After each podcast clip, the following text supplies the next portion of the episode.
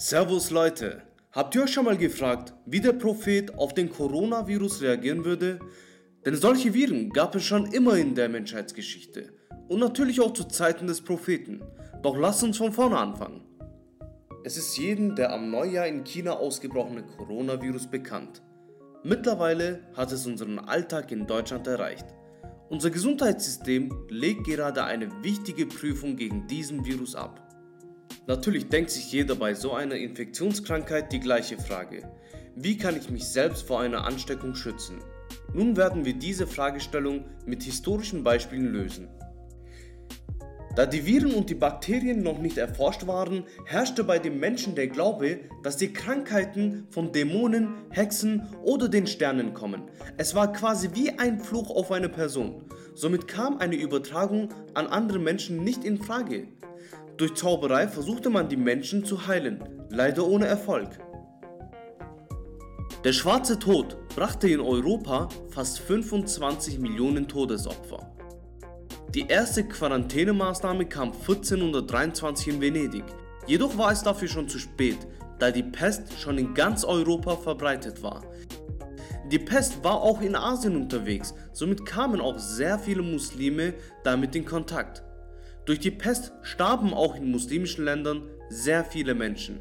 Was für eine Empfehlung würde der Prophet Mohammed für das heutige Coronavirus aussprechen? Um diese Frage zu beantworten, schauen wir erst einmal, was er tat, als die Pest oder die Lepra in seiner Zeit ausgebrochen ist. Wenn ihr hört, dass irgendwo die Pest ausgebrochen sei, dann geht unter keinen Umständen dorthin.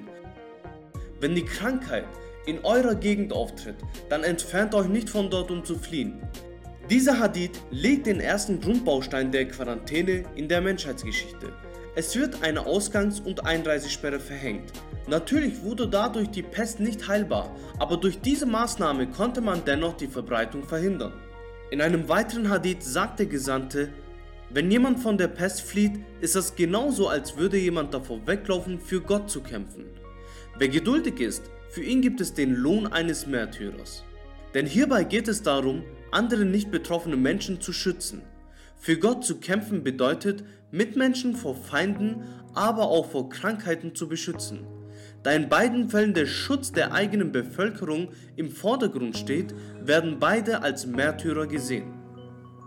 Auch heute wird von den mit der Infektion betroffenen Menschen erwartet, dass sie sich an diese Ausgangssperren halten, bei Widerstand gegen diese Sperren kann der Staat laut dem Pandemienotfallplan auch polizeiliche Maßnahmen einleiten. In einem weiteren Hadithen sagt der Prophet, verstecke dich vor Lepra, wie du dich vor einem Löwen versteckst. Hierbei geht es in diesem Hadith darum, die Präventionsmaßnahmen zu treffen und somit eine Begegnung mit einem Löwen zu vermeiden. Das heißt, Treffe richtige Entscheidungen, damit erst kein Lepra entsteht und falls es entstehen sollte, bereite dich darauf vor, dass du davon keinen Schaden abbekommst. Natürlich ist eines sehr wichtig. Der Prophet akzeptiert nicht die Zustände und führt Maßnahmen ein, damit eine weitere Verbreitung verhindert werden kann. Kurz gesagt, macht er zuerst Tedbir, danach Tevekkül. Denn verkehrt herum wäre es fatalistisch und würde nicht dem Koran und der Sunna entsprechen.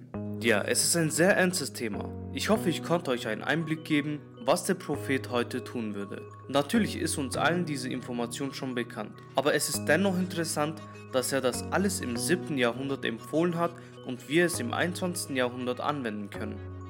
Im Weiteren natürlich euch allen Corona-freie Tage, abonniert unseren Kanal, bleibt gesund und bis bald.